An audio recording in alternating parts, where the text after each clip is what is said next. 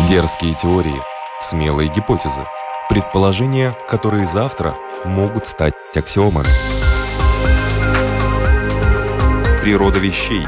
Программа обо всем, что нас окружает.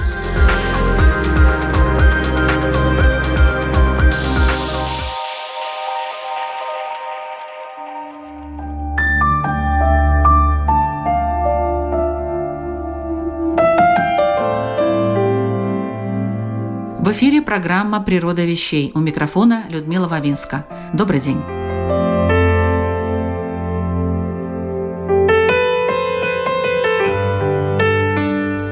Всем известны жемчужины киноиндустрии. Фильмы, которые можно смотреть и пересматривать бесконечно.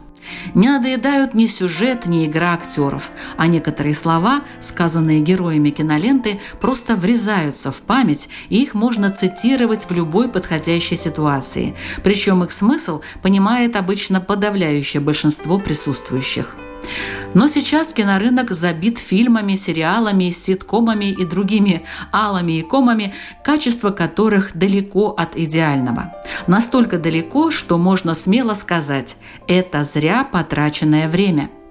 Интересно, что такая киномакулатура иногда пользуется большим спросом. Почему?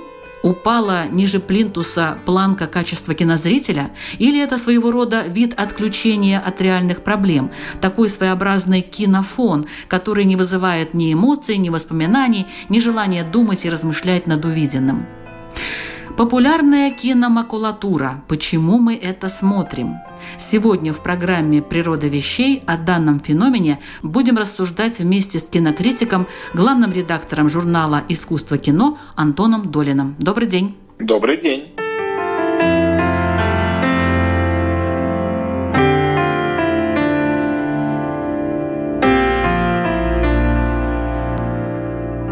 Насколько большим сейчас является мировой кинорынок? Сколько фильмов выпускается в год и в каком жанре больше?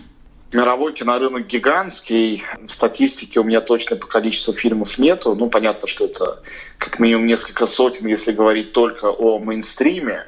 То есть каких-то таких супер основных вещах. Будем иметь в виду Америку, европейские страны, те фильмы, которые идут в кинотеатрах.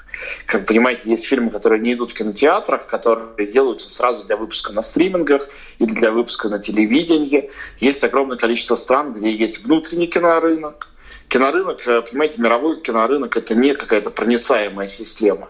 Даже Америка, казалось бы, доминирующая на этом рынке, производит огромное количество картин, которые за пределами Америки никто не знает и не смотрит. Ну а, например, африканский кинематограф, я думаю, вообще нам в основном совсем не знаком. Азиатский знаком только отчасти, и даже такие азиатские страны, фильмы, которых очень большим спросом пользуются в Европе, например, Япония да, или Корея, даже там э, это только верхушка айсберга по отношению к тому, что снимается для внутреннего рынка и смотрится там. Но объем колоссальный э, в любой стране, как и в России, например, где я живу, каждую неделю в прокат выходит от 5 до 10 или 15 даже новых картин. Каждую неделю, 50 недель в году. И я думаю, что мало есть тех стран, где их выходит сильно больше, потому что иначе бы для них не хватало бы экранов. Просто фильмы это в разных странах разные. А в каком жанре больше картин выходит? Что любят режиссеры? Ну, во-первых, что любят режиссеры, никого не интересует. Интересует, что любит публика и что продюсеры этой публике продают. Режиссеры вообще ошибочно считают, что они те, кто задают тон в мировом кино и принимают решения. Это не так. Напомню, что до середины 20 века режиссер это вообще была профессия во многом техническая. Как и в театре, она была технической вплоть до начала 20 века. Что такое был театр? Это актеры, актеры и пьеса. режиссер это такой технический человек, который следит за тем, чтобы актеры вовремя произносили свой текст. И принципы режиссерского театра появились, ну, примерно вот там с Мейерхольдом в начале 20 века. И кино снималось очень долгие годы, даже всем известные шедевры, так что имя режиссера никого не волновало. И до сих пор во многих фильмах это так. «Унесенные ветром» – знаменитейший фильм, лауреат разных Оскаров. Ну, считается, что его режиссер Виктор Флеминг. Но через него прошло много режиссеров. И мог бы быть кто-то другой, а фильм был бы точно тот же. Только французские теоретики в 50-х годах, собравшись вокруг журнала «Каиди Синема», сформировали так называемую авторскую теорию, согласно которому автор фильма это режиссер. Но это касается только авторского кино. В Голливуде до сих пор снимаются фильмы, где режиссер подчинен продюсеру. Продюсер выкупает сценарий или сценарий пишется по его заказу, нанимает актеров и нанимает режиссера. Режиссер такой же исполнитель, как и актер. Что касается жанров, которые нравятся дистрибьюторам, публике, это в разных странах очень разные жанры. То есть э, есть жанр, например, специфический американский, до сих пор жив жанр вестерна, хотя, казалось бы, ему давно пора умереть. Это американский жанр. Его пытались воспроизводить в других странах, в том числе в Италии, в Советском Союзе. Но это так, чем-то вроде имитации. Например, Италия была знаменита неореалистическим кино, но неореализм существует в Италии, а во Франции уже его не было. Или в Корее снимается кино таких гибридных жанров. Это и боевики, и мелодрамы одновременно. Это корейская специфика, там они очень востребованы. А в Америке вы таких фильмов или в России не встретите. А в России существует субжанр, например, фильмов о войне, о Великой Отечественной. Это отдельный жанр, военное кино. И военное кино почти нигде в мире не снимается, немного снимается в Америке, но там это другие совсем войны. Соответственно, другие сюжеты, другие атрибуты, другая система персонажей, все другое. Поэтому никакого единого доминирующего жанра нету. И даже когда этот жанр есть, он только кажется одним и тем же. Например, взять жанр комедии. Комедии во всех странах разные, потому что чувство юмора национальное очень специфично всегда. И американцы не будут смеяться над левой рукой, а у нас над многими американскими комедиями никто даже не улыбнется. Это не значит, что эти комедии плохи, просто они существуют иногда для внутреннего рынка и для внутреннего потребления.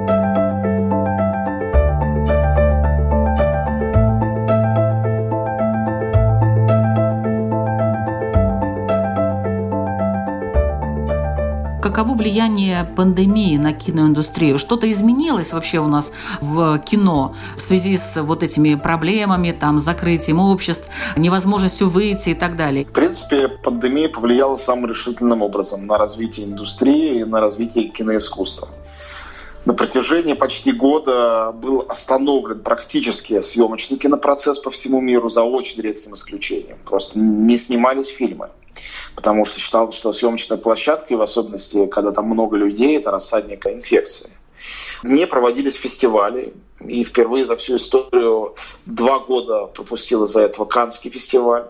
Неслыханная история и огромное количество картин, которые могли быть показаны в Каннах 2020 года, из-за того, что фестиваль перенесся, они перенеслись буквально на год. То есть фильмы просто не вышли, вышли через год, понимаете, насколько это серьезно. Ну и просто кинотеатры были в очень многих странах закрыты, а во многих они закрыты, кстати говоря, до сих пор. Люди просто перестали ходить в кино и стали смотреть кино исключительно дома, на стримингах, у себя на компьютере, в телевизоре. Совершенно другое смотрение. Когда ты смотришь кино только дома, и у тебя нету новых фильмов, ты начинаешь пересматривать бесконечно старые или переключаются на сериалы. То есть все привычки людей с точки зрения киносмотрения радикально изменились. Для кинематографа глобально это была такая остановка. Ну, а для кинозрителей и кинохудожников, наверное, это был повод как-то переосмыслить, что ли, свое участие в этой индустрии, свое участие в этом искусстве, пытаться найти новый язык, новые какие-то средства и методы. Я думаю, что этот поиск продолжается до сих пор, потому что и пандемия не закончилась. Куда она идет, в какую сторону, где мейнстрим? Ну, мейнстрим, во-первых, очень пугливо сейчас выходит из своего убежища. Вы же видели последний «Оскар»? Где там был мейнстрим? Его не было. «Земля кочевников победившая», или фильм «Отец», или «Девушка, подающая надежды». Вы можете перечислить все основные оскаровские фильмы. Это все арт-фильмы, они все камерные и маленькие. Единственный большой фильм там присутствовавший – это «Довод» Кристофера Нолана, который не был успешен в прокате, он не окупился. Это единственный блокбастер, который рискнули выпустить за время пандемии.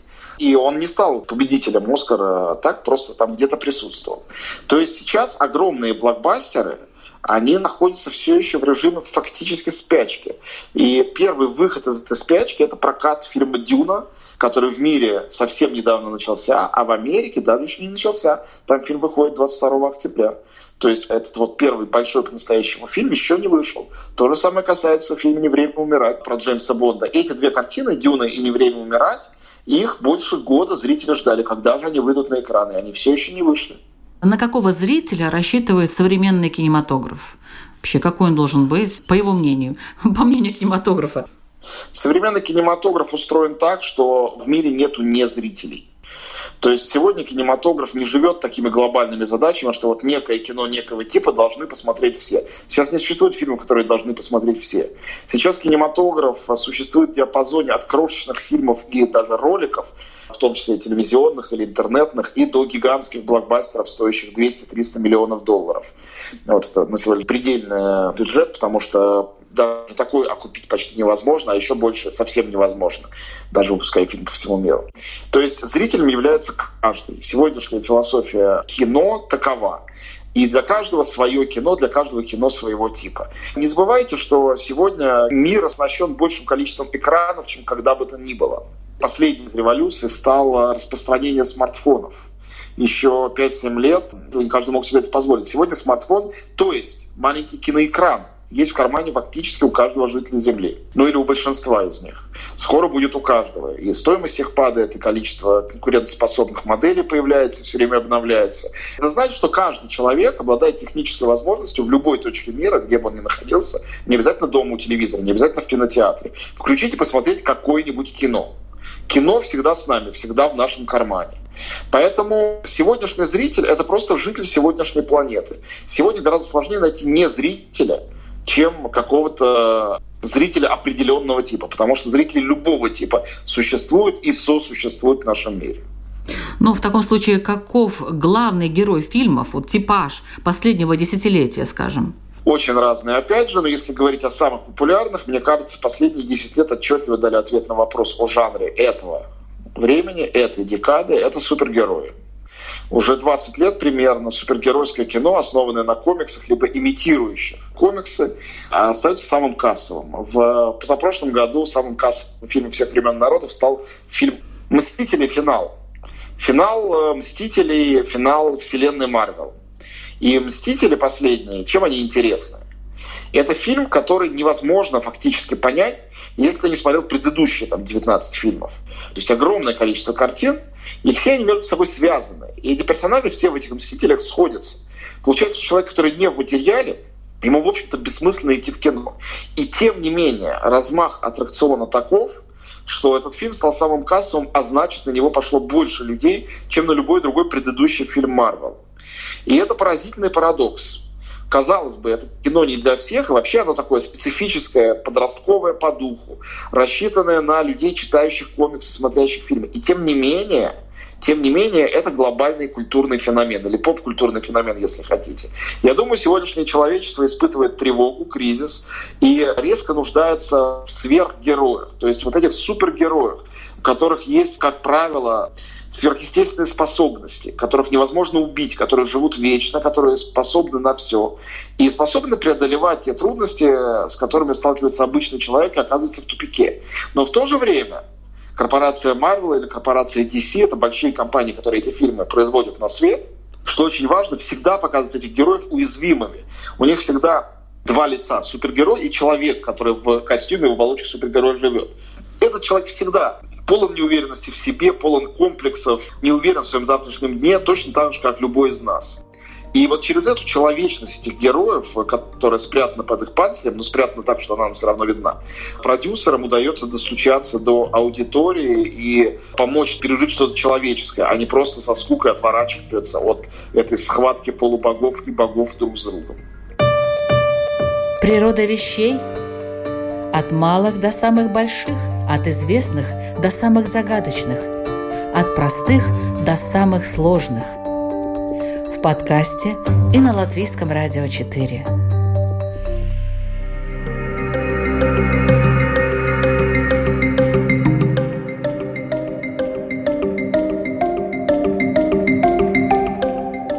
А вообще от каких факторов зависит качество фильма? Качество фильма — это абстрактное понятие, которое само по себе лишено смысла.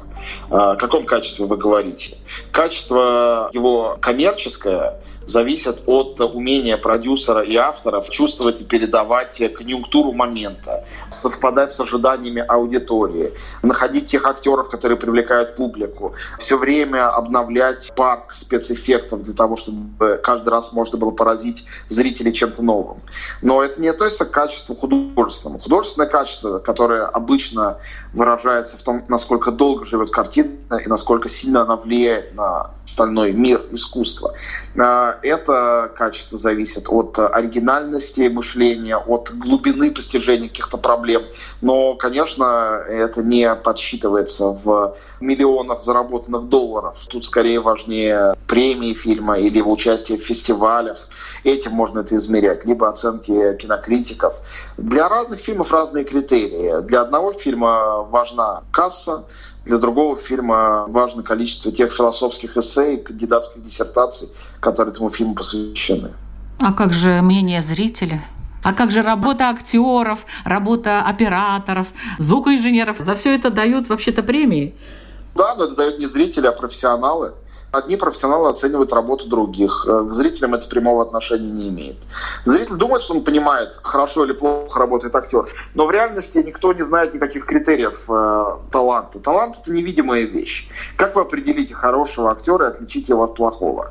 Для американца хороший актер — тот, кто может стать неузнаваемым. Кого вы не узнаете под гримом, он сыграет так, что вы не догадаетесь, что под этим гримом Роберт Де Ниро или Николь Кидман.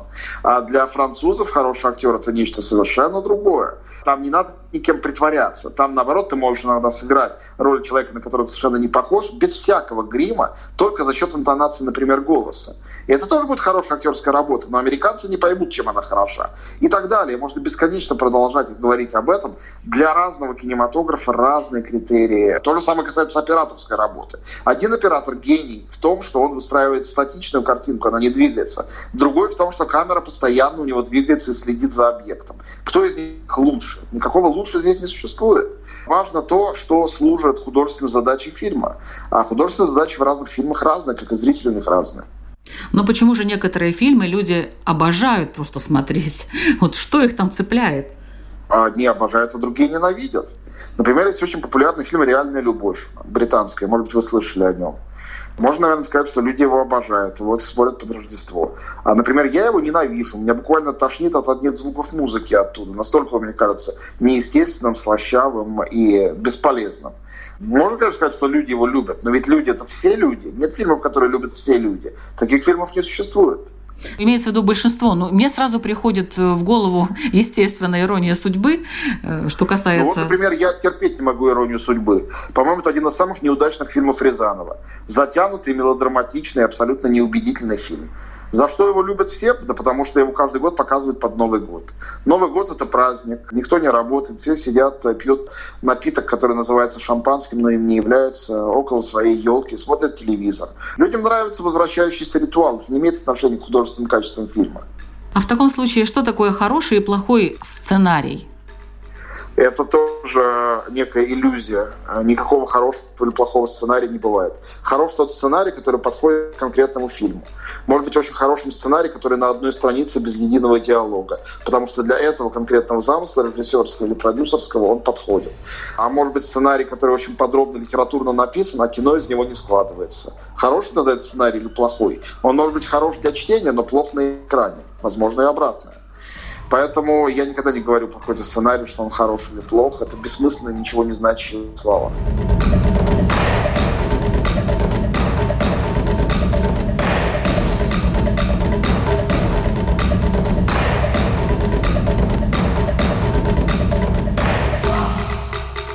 Сегодня в программе «Природа вещей» я, Людмила Вавинская, и мой гость, кинокритик Антон Долин, обсуждаем ну, еще начнем, наверное, обсуждать феномен популярности откровенно плохого кино – киномакулатуры. Вот что такое вообще киномакулатура, по вашему мнению? Я считаю, что это унизительный термин, который лично я сам не стал употреблять. Но самое главное, это просто неотсеянные фильмы. Фильмы, не отсеянные временем. Но есть такой закон. Количество хороших фильмов в году ограничено. Ну вот как бы вы сказали, как вам кажется, сколько в году, даже не из тех, которые вы смотрите, а просто всего, сколько в году снимается шедевральных, потрясающих картин? Ну, может быть, даже не одной. Может быть. Ну хорошо, давайте будем более терпимы. Предположим, что их несколько есть. Сколько их в год может поместиться? Просто очень хороших картин. Две. Вот, видите, вы называете две. А, мы, критики, каждый год составляем свой список 10 лучших фильмов года. Допустим, их 10. Я критик очень толерантный, у меня иногда туда помещается 12, 13, и 2-3 мне приходится оттуда убирать.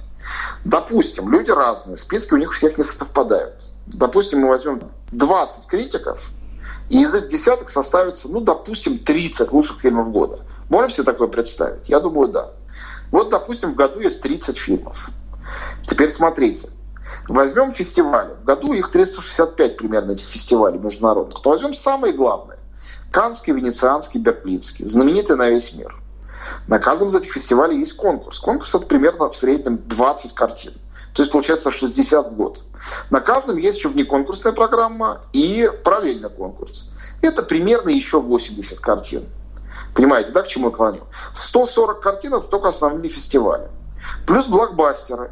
Блокбастеры на фестивалях не показывают. Допустим, еще 20 картин, 160 картин в год. Плюс Оскар – еще 20 картин, 180 картин в год. Вот смотрите, 180 картин в год, из которых 30 даже для самого толерантного человека будут хорошими. Теперь, внимание, вопрос. Остальные 150, правильно ли называть их киномакулатурой? Правильно ли говорить, что это все никуда не годится, что это вообще не кино, что это дрянь? Мы сейчас не говорим о низкопробной продукции, сделанной только чтобы зарабатывать деньги. Это только самый топ.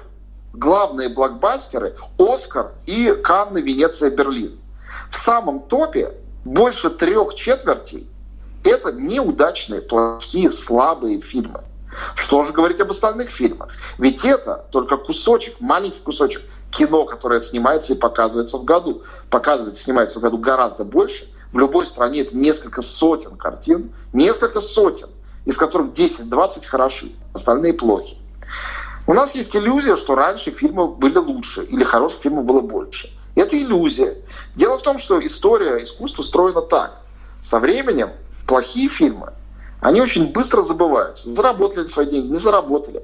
Они уже через год, через два никто не помнит ни что там было, ни о чем это было. Они свою маленькую задачу решили, обогатили своих создателей.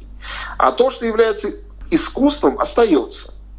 И про прошлое мы знаем только это самое искусство от каждого года нам остаются только шедевры. Филини, Бергман, Антонилони, Бунюэля, Курасавы, Андрея Тарковского. Только это и осталось. Если посчитать все эти шедевральные фильмы, поделить на количество лет, в течение которых кинематограф как искусство существует, так и получится. Максимум 20 фильмов за год. Ну, не больше. В основном 10-15 заметных фильмов. Такие же 10-15 хороших фильмов за год снимается и сейчас. То есть макулатура, говоря проще, это те фильмы, на которые вы пошли, сами совершив ошибку, не почитав перед этим критиков, не проведя предварительный анализ, не узнав, был ли фильм на фестивалях, получил ли там приз и как там был принят. Вы просто прочитали, например, рекламу или пошли на фильм в соседний кинотеатр, ничего о нем не зная, и напоролись на ерунду. Такой же риск был у вас в 59 году, в 73-м, в 1925-м. Всегда был такой риск. Сколько было кино, столько было риск. Точно так же, как вы рискуете, придя в книжный магазин и взяв первую попавшуюся книгу с полки, вы рискуете напороться на ерунду. Никакой проблемы в этом нету. Искусство – это жемчужные зерна в кучах навоза. Так было всегда. Так было в античности, так было в эпоху Возрождения, так было при классицизме. И так это и сейчас. Это касается и кино. Но ориентироваться только на награды на кинофестивалях, я думаю, тоже не стоит, потому что я достаточно часто вот так вот обжигалась, когда пыталась посмотреть какие-то фильмы, получившие Оскары и так далее. И для меня они казались, ну, совершенно какая-то ерунда, вообще совершенно бессмысленно. Ну, возможно, там была какая-то идея у жюри, которые оценивали этот фильм, но эта идея мне не близка, ну и так далее. Но ведь То есть... может так, что это просто говорит о вас, но ничего не говорит об этих самых фильмах. Ну, естественно, Вы знаете, естественно. наверняка, что Лев Толстой считал Шекспира очень плохим драматургом. Он ему искренне не нравился. Но ну, какое дело до того Шекспиру? Шекспир остается величайшим драматургом, даже если он не нравится Льву Толстому. Никаких проблем в этом нет. Ну, я как простой обыватель просто рассуждаю. Ведь кино-то для меня, разве нет? Или это для каких-то отдельных людей, нет. которые все понимают? И не то, и не другое. Кино, все кино для всех. Но в этом безбрежном море фильмов Нужно, если вы хотите смотреть только те фильмы, которые вам будут нравиться, предпринять определенные усилия и определенные исследования для того, чтобы, ну, представьте себе два варианта. Первый. Вы идете на рынок покупать помидоры. И вы проходите по разным продавцам, смотрите на помидоры, нюхаете помидоры, пробуете помидоры, и когда вам нравится, вам на вкус берете. И второй вариант. Вы звоните в магазин или на рынок и говорите, принесите мне какие-нибудь помидоры. Во втором случае, согласитесь, есть огромный риск напороться на невкусные помидоры. Они, может быть, даже будут дорогими, но невкусными. Необходимо каждый предмет исследовать. Вещь надо померить, чтобы понять, идет ли она вам, подходит ли, да, на сильную вещь. Вы не можете просто, ну, то есть многие заказывают по интернету, и результат соответствующий. То же самое касается искусства. Есть критики, мы работаем специально для вас, рассказываем о том, что это за фильм, о чем он, как он устроен, важны в нем актерские работы или нет, медленно в нем развивается действие или быстро, есть ли неожиданный поворот сюжета или нет, есть ли в нем какая-то крайняя жестокость, которая может отвратить одних зрителей и привлечь другая, или ее нету. Если вы не читаете критиков, если вы ориентируетесь только на то, что фильм получил какую-то награду, награды ведь тоже дают за разные вещи. Одному фильму награду дадут за то, что он очень традиционно сделан и очень в этом хорош. Как фильм, например, «Зеленая книга», победившая на Оскар. А другому фильму, как фильму «Лунный свет», тоже победившему на Оскар, дадут э, приз наоборот за то, что он нестандартный и не похож на другие картины. Если ваш вкус консервативен, вам нестандартный фильм может не понравиться. Дело не в том, простой обыватель или нет. У любого простого обывателя, у любого человека, ходящего по этой земле, есть свои пристрастия. Одни вещи нравятся, другие нет. Одни близки, другие нет. И э, если вы заранее о фильме почитаете и узнаете, а фильм всегда добирается до проката, когда уже он прошел через фестивали, через премии и через критиков. То есть всегда есть возможность почитать и узнать, что это. Когда вы почитаете и узнаете, прочитаете больше одного критика, а лучше больше двух. Это не занимает так уж много времени. Вы будете сразу понимать, к вам обращен этот фильм или нет. А тех фильмов, которые обращены ко всем зрителям сразу, ко всем обывателям, их в природе не существует. И никогда не будет существовать. И никогда такого не бывало. Тут я вспоминаю, конечно, социальные сети, потому что многие из нас критику и противоположное мнение изучают как раз-таки в социальных сетях. То есть э, мало кто идет покупает специальный журнал, чтобы узнать о каком-то фильме. Обычно пишут название и смотрят, что люди говорят об этом фильме. А люди это, конечно, практически все, они не являются профессиональными кинокритиками, и, в общем-то, кто во что гораст. А вот как тут-то быть? То есть не слушать социальные сети, не обращаться. У социальных сетей нет никакого голоса. Социальные сети – это просто площадка, где может высказываться каждый. Но если вы считаете, что социальные сети репрезентативны, что они выражают голос большинства, то тогда вы можете этого слушаться. Если же вы подозреваете, что это просто случайная выборка случайных людей, мнение которых может не совпадать с вашим, то как же можно этого слушаться, как же можно к этому прислушиваться всерьез? Другое дело критики. Это не значит, что с критиками вы совпадаете. Это значит, что если вы почитаете 10 разных критиков, для этого не надо идти покупать журнал, можно почитать это в интернете, то прочитайте 10 критиков, и вы по их текстам, конечно, поймете, каковы вкусы и взгляды этих критиков, совпадают они с вашими или нет. Но вот один напишет, например, в этом фильме много сцен физиологичного секса это отвратительно. А вы, например, вам это нравится, вам это интересно. И вы не согласитесь с критиком в том, что это отвратительно, вас, наоборот, это заинтересует. Возможно, и обратное. Критик напишет, что в фильме много откровенных сексуальных сцен, и поэтому фильм прекрасен. А вы решите, мне такое не нужно, и не пойдете. То есть не только оценку вы получите от критиков, вы получите просто информацию о фильме, о том, из чего он сделан, чем он хорош. Конечно, оценка в конечном счете будет вашей, когда вы придете в кино, посмотрите фильм, вы вынесете свою оценку. Но критики во всяком случае позволят вам заранее, до покупки билета в кино, знать, на что вы идете. И можете ли вы об этом обжечься или нет. Природа вещей. От малых до самых больших – от известных до самых загадочных, от простых до самых сложных. В подкасте и на Латвийском радио 4.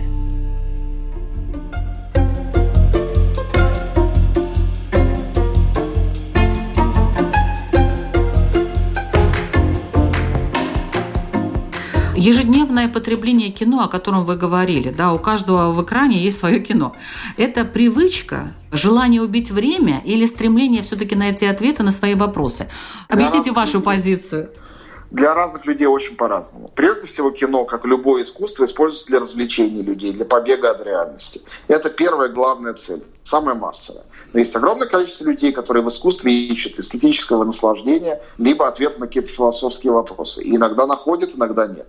Все зависит от э, вашей задачи. Все равно, что когда вы увидите человека, который хочет поесть, можете задать вопрос. Этот человек хочет восстановить свой кислотный баланс или хочет набить брюхо? Можно спросить его и узнать. Но может быть и такая задача, и такая задача. Нет никакой единой, общей для всех задачи. То же самое касается кино. Классика в кино. Как можно испортить произведение мастера? Есть же действительно такая литература, которая ну, уже всеми, даже критиками, почти всеми признана очень хорошей. А можно ли вот ее испортить каким-то образом, ставя по ней фильм? На мой взгляд, нет. Смотря что вы имеете в виду под словом «испортить». Может ли такой фильм быть плохой? Конечно, может. Потому что фильм — это другое произведение искусства. Мы же не удивляемся, если какой-нибудь гениальной книге Данте кто-нибудь нарисует отвратительную иллюстрацию. Мы не можем сказать, книга же гениальная, почему же иллюстрация плохая? Потому что иллюстрация не эквивалентна книге. Книгу пишут при помощи слов, а иллюстрацию при помощи линий и точек на бумаге или на холсте. То же самое касается кино автор, который пишет книгу, при помощи слов и мыслей составляет текст. А фильм не является текстом. Фильм делается не из букв, он делается из актеров, из работы света и камеры, из монтажа, из закадровой музыки. Это другие средства. И таким образом это совершенно другая вещь, другое произведение. Как бы точно это не было к сюжету книги, книга не состоит из сюжета. Во многих книгах язык литературный гораздо важнее, чем сюжет. И фильм не состоит из сюжета. Фильм состоит, может быть, бездарный, неинтересный сюжет, но гениальный актер, который делает фильм потрясающим. И наоборот, очень интересный сюжет, который испорчен плохой актерской игрой. Не правда ли? Таким образом, фильм — это просто отдельное произведение от книги. Книга может быть средняя, а фильм потрясающий, книга может быть гениальная, а фильм может быть очень плохой. Но, отвечая на ваш вопрос, может ли очень плохая экранизация испортить книгу? Нет, книга остается отдельным произведением. Каким бы плохим ни был фильм, книга сохраняет все свои достоинства. Э, современный зритель, зритель кино, вот, скажем, мелодрамы. В свое время, лет 50 назад, э, люди плакали, там, переживали и так далее. Сейчас это и скучно, как-то и грустно, и некому руку подать, как писал Лермонтов. Ужасники. Такое ощущение, что уже они не ужасают. Как бы притерлось это все. Ну, я не знаю. Если вам так кажется, значит, возможно, просто современные мелодрамы, современные ужастики вам не нравятся. Но все время развивается система жанров. Вы смотрели корейские или японские фильмы ужасов. Они довольно страшные. Просто американский хоррор, он пережил свое развитие и падение в 80-х годах. Но и сейчас иногда снимаются очень интересные картины. Я не знаю, знакомы ли вы с работами Ари Астера, Роджера Эггерса, «Ведьмы» не смотрели, или «Солнцестояние», или Джордана Пила. Это очень интересные авторы. И они снимают хорроры, которые даже на «Оскар» номинируются. Очень интересные хорроры. Но они просто не похожи на предыдущие. Любой жанр меняется. Если вы привыкли к определенному стандарту, то сейчас этот стандарт больше не работает. Любой стандарт жанровый меняется с годами, если сам жанр жив. Жанры вообще же пришли в основном из литературы или из театра. Они существуют много столетий. Только жанры привязаны к конкретной эпохе, например, тот же самый вестерн, и конкретные локации, они специфичны для кино. Хотя тоже в литературе вестерны существовали и существуют до сих пор. Какие фильмы можно смело, ну, скажем так, в кавычках, сдавать в макулатуру? Никакие. Я считаю, что жестокость зрителя по отношению к фильмам никогда не оправдана. Единственный, кто имеет право сдавать фильмы макулатуру, это история. И она сделает это, несомненно, можете не сомневаться те фильмы, которые никого не интересуют, 2, 3, 5 лет спустя после того, как они сделаны, они сами уходят из памяти, исчезают, их нет. Огромное количество советских фильмов, которые гремели в свое время, нет даже сейчас копий хороших. Просто эти фильмы никого не интересуют, их нет. Точно так же, как очень многие книги, кроме как в огромных библиотеках, нигде их достать невозможно. Просто эти вещи стираются из истории, они уничтожаются, перестают быть кому-то нужны. Но никакой критик или зритель не обладает компетенцией того верховного взгляда, который позволит сказать про какой-то даже очень плохой с чьей точки зрения фильм, что этот фильм надо уничтожить, отбросить, забыть о его существовании. История сделает эту работу за нас.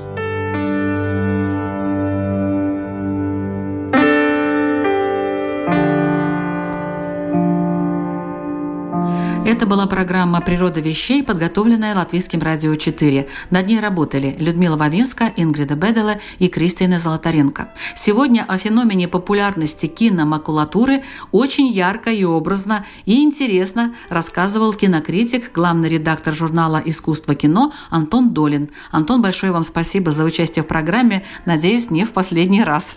Будете нас Благодарю просвещать. Вас. Спасибо. До свидания. Что еще можно послушать в подкастах «Природа вещей» на всех популярных платформах, в том числе и на Яндекс Музыке. Например, про парадоксы истории нам рассказывал философ Андрей Грошев, про коварные слова в языке – лингвист Борис Иомдин, про смысл и миссию аристократа – ну, это неудивительно, кто бы мог подумать, что это культуролог и литературовед Андрей Новиков-Ланской. А вот о японской эстетике и феномене трансграничного поэтического жанра, вот такое сложное название, нам рассказывал писатель и переводчик Александр Долин. Давайте открывать природу вещей вместе с нами, Латвийским радио 4. Это интересно и очень увлекательно. Присоединяйтесь.